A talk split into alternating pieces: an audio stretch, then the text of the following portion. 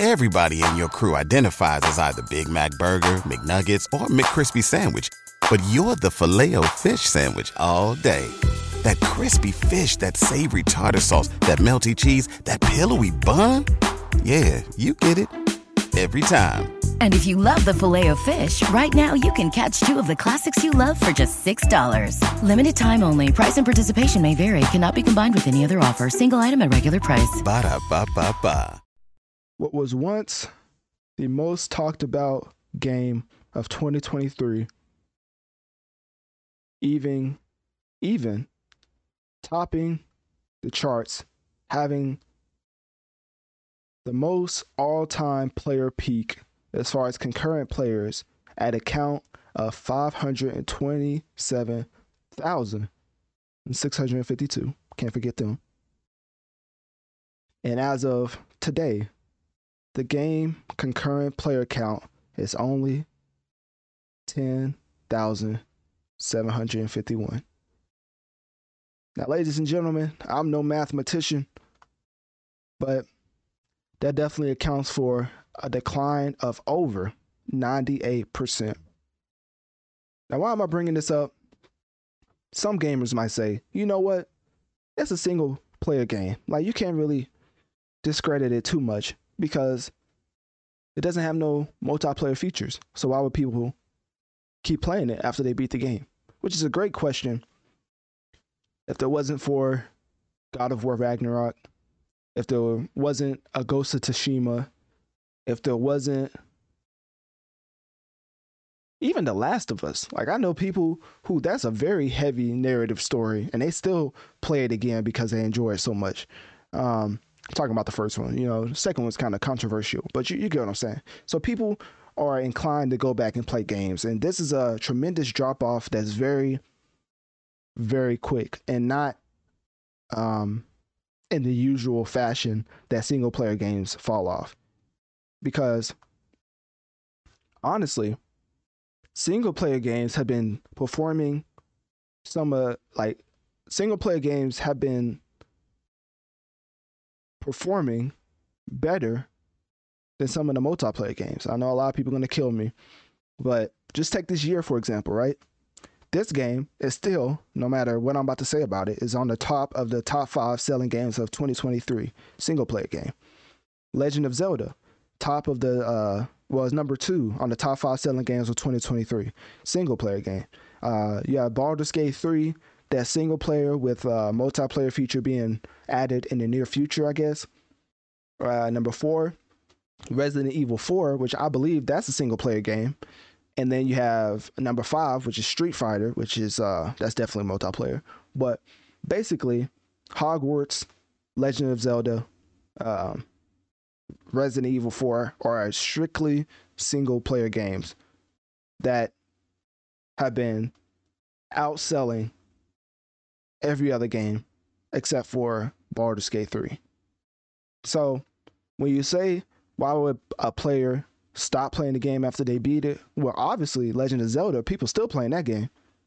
Resident Evil 4, people still playing that game as well. So it's like, I think the quick decline of the player count, because going from 527,000 to basically 10,000 is a pretty significant drop in just eight months. What was it eight months? When does this game come out? February. So what, seven months?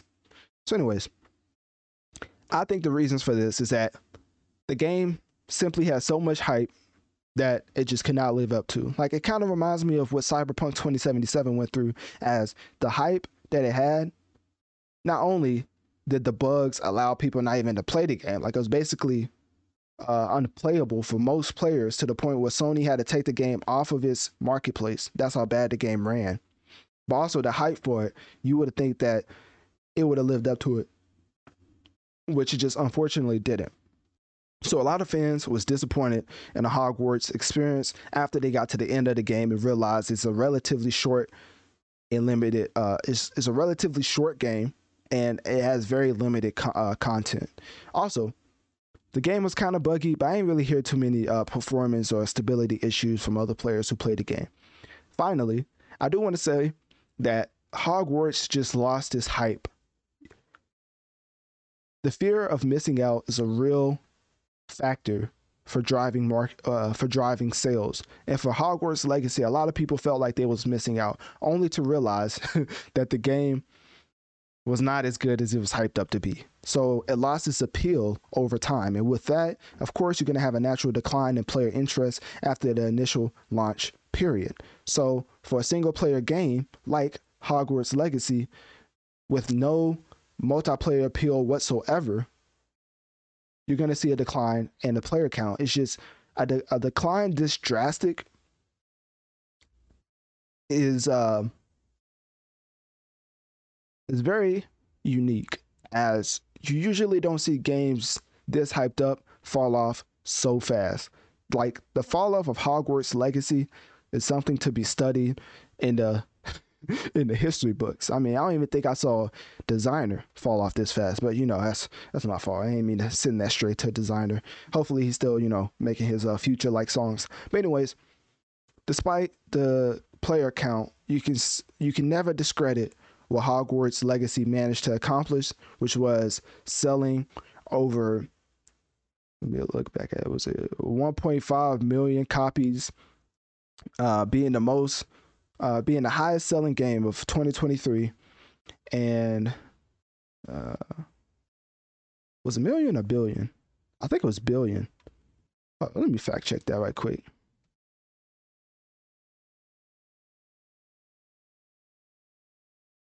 Cause I know it was at the top of it. Cause technically Baldur's Gate 3 is an early access, so they haven't like stamped the sales at all. But once that game comes out, I think that will be the highest selling game. But currently, Oh, it brought up movies. I guess I do have to put a video game. All right, give me one second. All right, so currently, um, Baldur's Gate 3, they say it's going to be the highest selling game of 2023. But because that's an early access, uh, oh, here we go. So Hogwarts Legacy had 12 million copies sold. And then you had Legend of Zelda with 10 million. And then, uh, let me see. These are for physical and digital sales only, not including microtransactions and DLC. All right, so yeah, we can't you can't count this list because from what I've seen off of NPR, it's uh, Hogwarts, uh, Legend of Zelda, um, Baldur's Gate three, uh, Resident Evil four, and then uh, what was the last one? I totally forgot the last one. Oh, Street Fighter. So as far as like fastest selling and the overall highest, like they had those games as like um, top five. So it's not like just overall; it's also like trending. So hopefully that makes sense. So Hogwarts Legacy still managed to be one of the hottest games and uh, have the the biggest peak as far as a, a player count of over 527,652. Can't forget them. but uh, yeah, so can can never take that away from them. But at the end of the day, is a another example and another victim to the fall off syndrome. So, anyways, click my link tree in my bio. Let me know on one of my social medias. What do you think about Hogwarts Legacy dramatic decline of over 98,000? And what do you think is the biggest reason for Hogwarts Legacy falling off?